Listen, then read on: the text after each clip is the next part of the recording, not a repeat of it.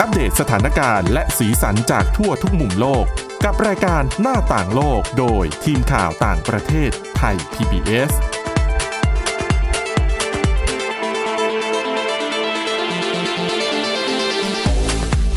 สวัสดีค่ะคุณผู้ฟังขอต้อนรับเข้าสู่รายการหน้าต่างโลกค่ะ ซึ่งรายการของเรานะคะก็จะนำเสนอเรื่องราวบทความเนื้อหาสาระที่น่าสนใจจากต่างประเทศ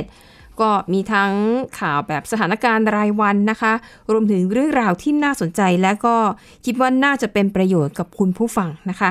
สำหรับวันนี้ค่ะ พบกับคุณชนชยานันท์พร้อมสมบัติและดิฉันสวรักษ์จากพิวัฒนกุลค่ะ ค่ะ สวัสดีคุณผู้ฟังค่ะ ค่ะเอันละค่ะ วันนี้นะคะจะมีเรื่องราวของ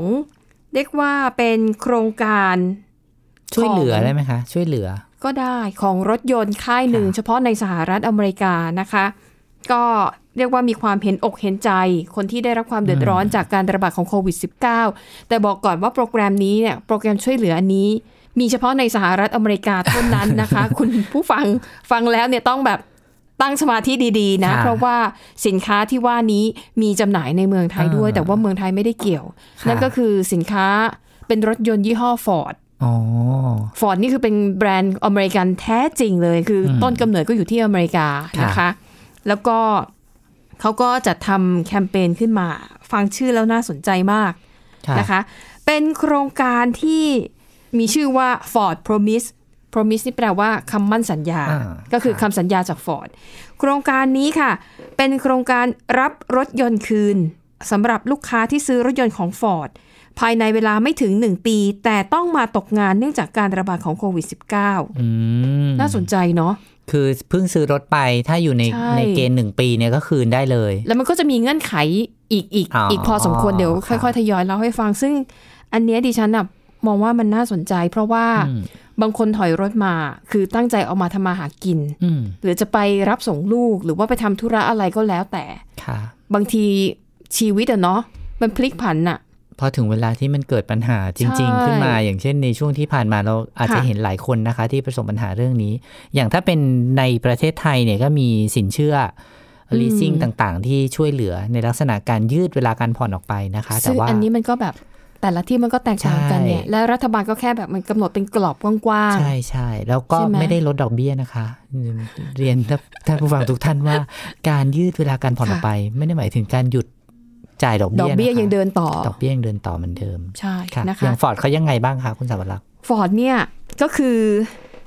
มีเงื่อนไขที่ว่าลูกค้าที่ซื้อรถยนต์ของฟอร์ดไม่ว่าจะเป็นรถยนต์ประเภทแบบรถยนต์นั่งส่วนบุคคล รถ SUV หรือว่ารถกระบะค่ะถ้าคุณซื้อในเวลาไม่ถึง1ปี แล้วคุณตกงาน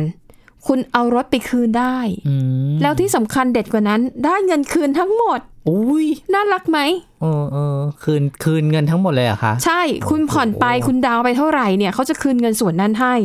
แต่ถ้าเป็นช่วงเวลาปกติเนี่ยมันก็จะมีแบบส่วนต่างมีหักค่าส่งค่าเสื่อมอะไรใช่ไหมบอกไม่เป็นไรอันนี้ฟอร์ดรับเองอืมแต่ไอ้ค่าใช้จ่ายส่วนตรงส่วนต่างหรือว่าค่าเสื่อมราคาอะไรเงี้ยฟอร์ดเนี่ยเขาจะรับภาระอยู่ ไม่เกิน 15,000 ดอลลาร์สหรัฐ หรือประมาณ 450,000 บาทอืมซึ่งภายใน 1 ปีค่าเสื่อมราคารถยนต์มันก็น่าจะอยู่ใน ในกรอบ 450,000 บาทค่ะมันก็น่าจะรับได้อยู่นะคะค่ะแต่อย่างที่บอกมันก็มีเงื่อนไขหนึ่งรถยนต์ที่จะเข้าข่ายกลุ่มนี้ได้เนี่ยจะต้องเป็นรถยนต์ใหม่ หรือรถยนต์มือสองก็ได้เออแต่แน่นอนต้องเป็นยี่ห้อฟอร์ดแล้วก็เป็นยี่ห้อลินคอนคือเป็นเครือเดียวกันอ่านะคะลินคอนและที่สำคัญค่ะ จะต้องผ่อนชำระหรือเช่าซื้อผ่านระบบการเงินของ Ford Credit อืมหรือ Lincoln Automotive Financial Service ก็คือ อะพูดง่ายๆเหมือนโตโยต้าถ้าเราซื้อตัวโตโยต้าแล้วเราผ่อนกับก็ Toyota Finance Leasing ใช่อะไรแบบเนี้ยก็จะเข้าขายนี้ของ Ford ก็เหมือนกันอ่าถ้าเราผ่อนอยู่กับสถาบัน Finance ของ Ford เออก็จะเข้าขายนี้นะคะ ดังนั้น ถ้าคุณซื้อ Ford ภายในหนึ่งปีก็จริงแต่คุณดันไปผ่อนกับเจ้าอื่น ไม่เข้าเงื่อนไข ก็ไม่เข้าอื่นเออก็ไม่เข้าเงื่อนไขนี้ เช่นกันนะคะ แล้วที่สำคัญบางคนอาจจะแบบฉลาดแกมโกงหน่อยวิตายละ ฉันซื้อฟอร์ดมาเข้าขายทุกอย่างเลยอืมแต่ฉันไม่ได้ตกงานจากโควิด -19 อ๋อ จะไปคืนได้ไหม ฉันอาจจะแบบออกด้วยเหตุผลอื่น เช่นบริษัทขาดทุนสะสมมานานอยู่แล้วอ่าแล้วออกไปแล้วก่อนหรืออะไรก็แล้วแต่ที่ไม่ได้มีเหตุผลมาจากโควิด -19 ซึ่งเอาไปแอบอ้างได้ไหม ทางบริษัทบอกว่าคุณก็ต้องมีหลักฐานอ๋อออะไรที่มายันได้ว่าสาเหตุที่คุณตกงาน ได้รับผลกระทบจริง ๆ จากโควิด -19 จริง ๆ นะ อะไรเนี่ยนะคะ ก็บอกว่าเอ่อ ดังนั้นการตกงานโดยสมัครใจหรือว่าลาออกเองไม่เกี่ยวไม่เข้าเงื่อนไขนี้ใช้ไม่ได้นะคะเอาละถึงแม้ว่าที่เราฟังมาเงื่อนไขจะมีเยอะพอสมควร แต่อย่างน้อยเนี่ย ก็ถือว่าเนาะก็ถือว่าเงื่อนไขค่อนข้างดีเลย มีความนะคะจริงใจที่จะช่วยเหลือลูกค้าที่กำลังลำบากใช่ไหมคะ แล้วฟอร์ดเนี่ยถือเป็นบริษัทรถยนต์เจ้าแรกในสหรัฐ ที่ยอมให้ลูกค้านำรถยนต์มาคืนได้ ยังไม่เห็นมีใครจัดแคมเปญแบบนี้ขึ้นมาเชื่อว่านะคะก็อยากรู้เหมือนกันนะคะ ว่าเขาเอารถไปทำอะไรเออแต่เขาบอกว่าอ่านอกจากฟอร์ดแล้วเนี่ยก็ยังมีบริษัทรถยนต์อื่น ๆนะคะ ที่พยายามจะช่วยเหลือเช่น อย่างฮุนไดอืมก็เสนอให้ลูกค้าเนี่ยสามารถระงับการจ่ายค่างวดได้เป็นเวลานานหลายเดือนสำหรับลูกค้าที่ตกงาน แล้วก็เทสลาก็มีนโยบายให้ลูกค้าคืนรถได้ภายใน 7 วัน ไม่ว่าจะด้วยเหตุผลใดก็ตามอืมนะคะอะอันนี้ก็เป็นนะนโยบาย ก็ถือว่าโอเคแหละ ดีกว่าไม่ช่วยอะไรเลยนะคะ ค่ะ อันนี้ก็เป็นเรื่องของการวิกช่วฤยตเหลือกันในช่วงที่ใช่ทุกคนประสบวิกฤตอ่าฮะนะคะอ่าแล้วก็อีกเรื่องหนึ่งก็น่าสนใจเหมือนกันนะคะ เป็นเรื่องอย่างที่บอกว่าในช่วงวิกฤตเศรษฐกิจแบบนี้ สินค้าบริการแทบทุกประเภทได้รับผลกระทบกันไปหมดค่ะนะคะ แต่ว่าอย่างที่เราเคยนำมาเล่าในรายการนี้ไปแล้วว่าอ้าวปรากฏว่ามีสินค้าบางอย่างที่พอ เขาเริ่มผ่อนคลายมาตรการปิดเมืองเริ่มให้เปิดมาทำการ ธุรกิจที่ไม่จำเป็นเนี่ยเริ่มให้กลับมาเปิดร้านได้อืมก็ปรากฏว่ามีคนแห่เข้าไปซื้อเอออย่างตอนนั้นที่มันเล่าเออคือเรียกว่า revenge shopping ค่ะการช้อปปิ้งอย่างแก้แค้นอย่างบ้าคลั่งอะนะคะ มันก็จะเป็นลักษณะของสินค้าแบรนด์เนมหรูอ่าที่ะลูกค้าก็แห่อัดเข้าอั้นซื้อมาในนาช็อปนใช่ในลักษณะนั้นนะคะ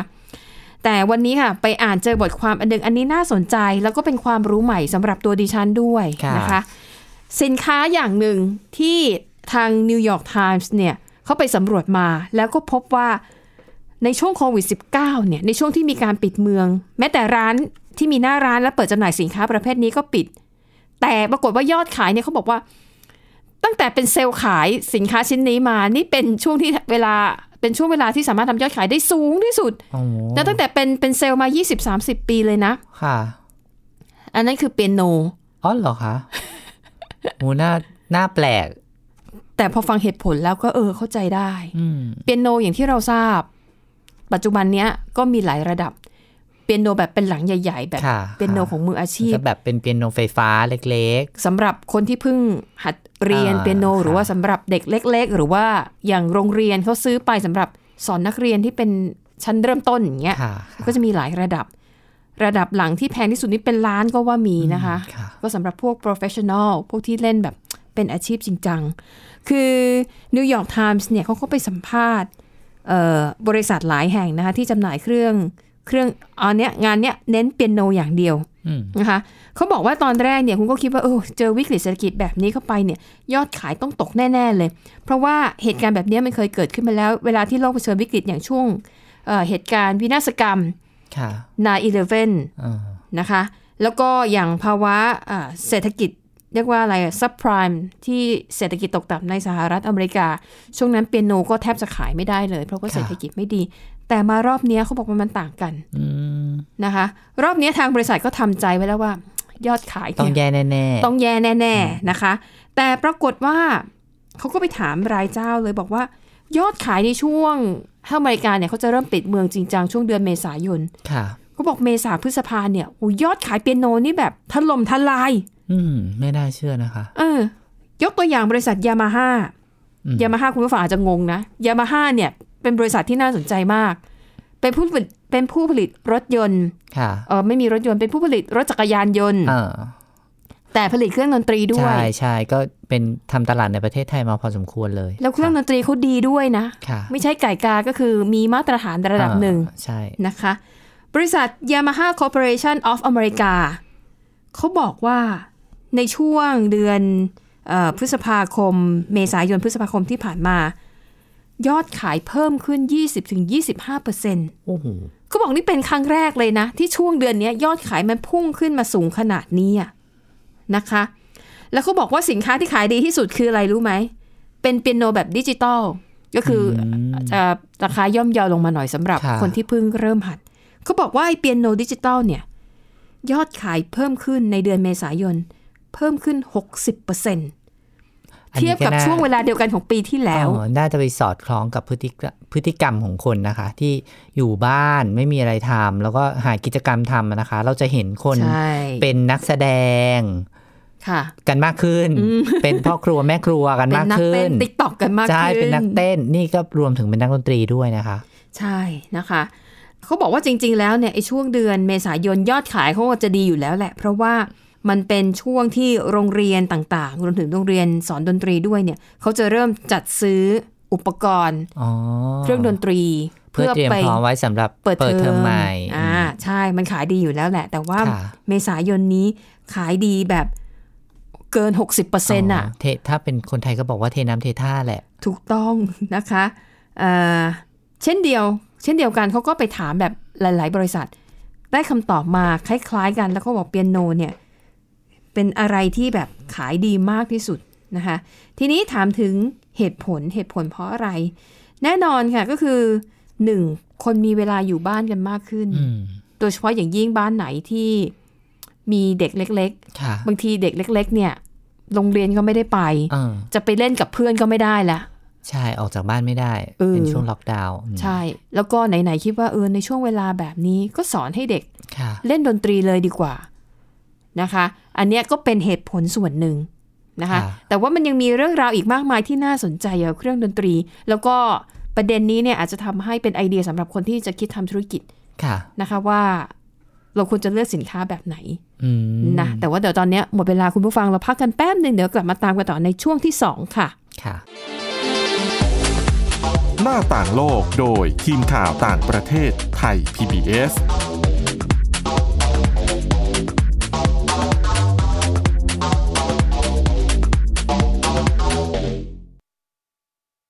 เพียงแค่มีสมาร์ทโฟน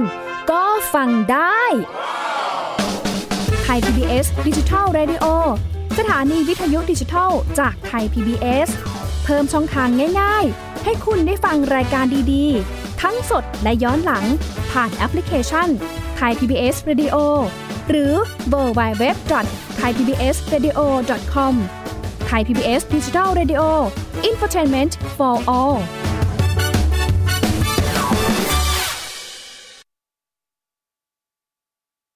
Thai PBS Application on Mobile ให้คุณเชื่อมโยงถึงเราได้ทุกที่ทุกเวลา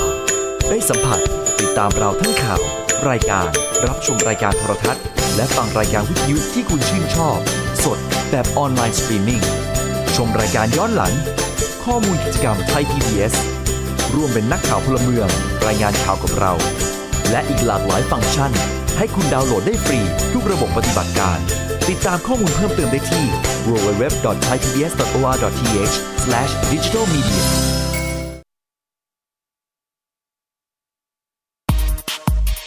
เพราะวิทยาศาสตร์อยู่รอบตัวเรา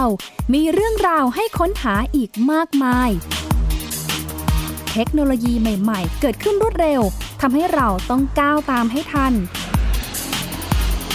อัปเดตเรื่องราวทางวิทยาศาสตร์ เทคโนโลยี และนวัตกรรม ที่จะทำให้คุณทันโลก กับรายการ s c i e n t e c h ทุกวันจันทร์ถึงวันศุกร์ทางไทย PBS Digital Radio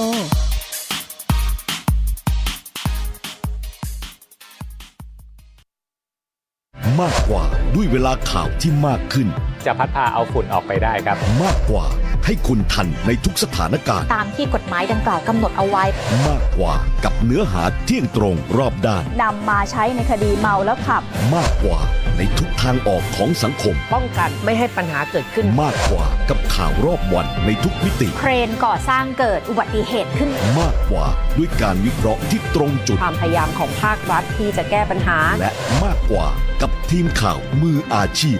ข่าวไทย PBS ให้คุณได้มากกว่า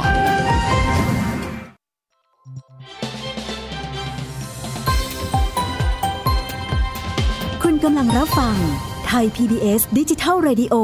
วิทยุข่าวสารสาระ เพื่อสาธารณะและสังคม หน้าต่างโลกโดยทีมข่าวต่างประเทศไทย PBS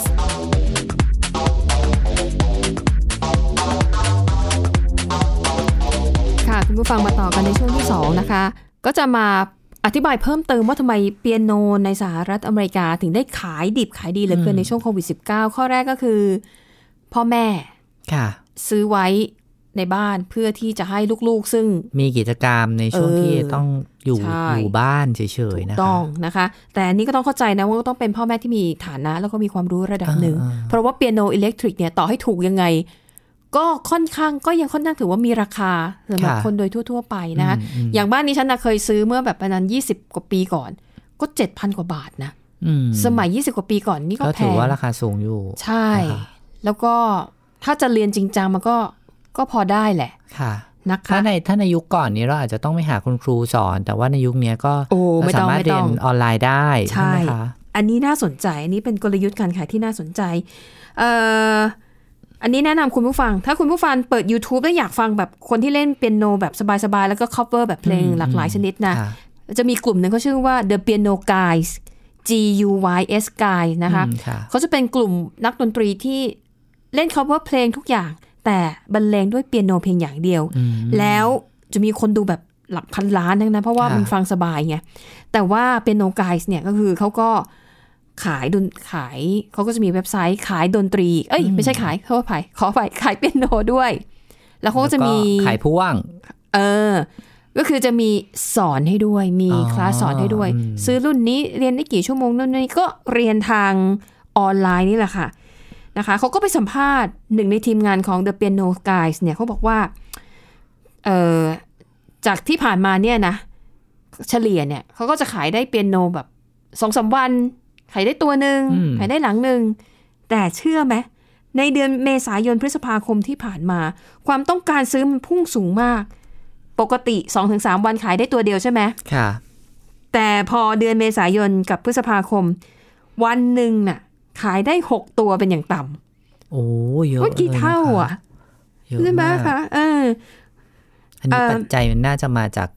การเวลาว่าง แล้วก็ใช่มีคนคิดกิจกรรมมันมีข้อจำกัดเยอะนะคะ ถ้าไม่ได้ค่ะออกจากบ้านอะอืมเพราะฉะนั้นและอีกอย่างหนึ่งเป็นไปได้ไหมคะว่าคนยังไม่มีโอกาสไปฟังดนตรีใช่สดๆข้างนอกหรือค่ะว่าช่องทางในการที่จะออกไปไปดูคอนเสิร์ตไปอ่านู่นู่นนี่อะทำไม่ได้ ที่ใช่ไหมคุณนันะพูดมาถูก เพราะว่าคนที่ขายเนี่ยเขาบอกว่า เหตุผลที่คนซื้อเยอะเนี่ย เพราะว่า พอมันว่างไงอยู่บ้านอืมรู้เอออยากเรียนอะไรสักอย่างทำกับข้าวอาจจะไม่ถนัดเต้นอาจจะไม่ใช่ทางเออทำทุกมือไม่ได้นะ ก็ลองไปทำอย่างอื่นบ้าง เปียโนนี่แหละค่ะนะคะ แต่แนะนำสำหรับคนที่ยังไม่มีสตางค์นะคะ หรือว่าเอออยากจะเริ่มฝึกทักษะทางดนตรีเนี่ยค่ะดูทาง YouTube ดูทางเออที่เขาสอนทางออนไลน์เนี่ยก่อนได้อืมแล้วเดี๋ยวนี้ใน iPad หรือว่าในใช่แท็บเล็ตเนี่ยสามารถทำเป็นเปียโนได้นะคะ มีแอปพลิเคชันใช่ มีแอปพลิเคชันที่สามารถแบบเลียนแบบเครื่องดนตรีได้ ถ้าเราฝึกนิ้วจนคล่องแล้วแล้ว อันดับต่อไปแล้วอยากจะมีเครื่องดนตรีเป็นของตัวเองก็ค่อยซื้อก็ได้นะคะ ใช่พูดและยิ่งเดี๋ยวนี้ร้านดนตรีในไทย ซื้อแล้วก็ผ่อนศูนย์เปอร์เซ็นต์เยอะแยะ ใช่ ร้านไหนไม่มีต้อนี่งแปฝึลกกฝึกทักษะนะคะ เป็นกิจกรรมยามว่างอย่างหนึ่งใช่นะคะอะนี่ก็เป็นภาพรวมนะคะของสินค้าที่ขายดีอย่าง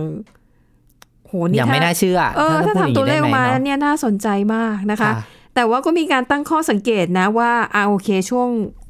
ที่ต้องล็อกดาวน์อาจจะขายดีคนอาจจะสนใจเปียโนมากอืมแต่ถ้าถึงเวลาที่ชีวิตกลับไปตามปกติอะไอเปียโนพวกนี้จะกลายเป็นที่ตากผ้าหรือเปล่าโอ้ก็ไม่แน่นะ เพราะว่าบางคนก็ซื้อเครื่องออกกำลังกายมา แล้วก็แขวนผ้าก็มีเยอะเออเครื่องดนตรีก็อาจจะเป็นลำดับถัดไปอ่าใช่นะคะอะอันนี้ก็คือ เปียโนนะคะสินค้าขายดีในช่วงโควิด -19 นะคะค่ะแต่ว่าในเมืองไทยเองเราก็เห็นนะสินค้าหลาย ๆ อย่างที่ขายดิบขายดี ทั้งๆที่แบบหน้าร้านปิดซูเปอร์เออห้างสรรพสินค้าปิดไปเดินไม่ได้ค่ะแต่ก็มีสินค้าบางประเภทที่ไปได้ดีในช่วงที่ผ่านมาค่ะอย่างข้อมูลผลสำรวจของ WARC นะคะ องค์กรค่ะที่เชี่ยวชาญการวิจัยข้อมูลเชิงลึกเกี่ยวกับการโฆษณาอืมเขาบอกว่าเดือนมีนาคม ซึ่งเป็นช่วงของการระบาด ของโควิด -19 ในบ้านเรา เขาบอกว่าค่ะธุรกิจช้อปปิ้งอะมันมันเปลี่ยนรูปแบบจากการไปเดินซื้อด้วยตัวเองไปเป็นการซื้อแบบออนไลน์อืมเติบโตขึ้นอย่างมากอย่างที่เราเข้าใจกันนี่แหละ ก็เพราะว่ามีคนกังวลเรื่องการระบาด แล้วก็ค่ะตื่นตัวเรื่องการป้องกันโรค เพราะฉะนั้นให้คุณสวรักษ์เดาว่า ในช่วงการระบาดอะไรจะขายดี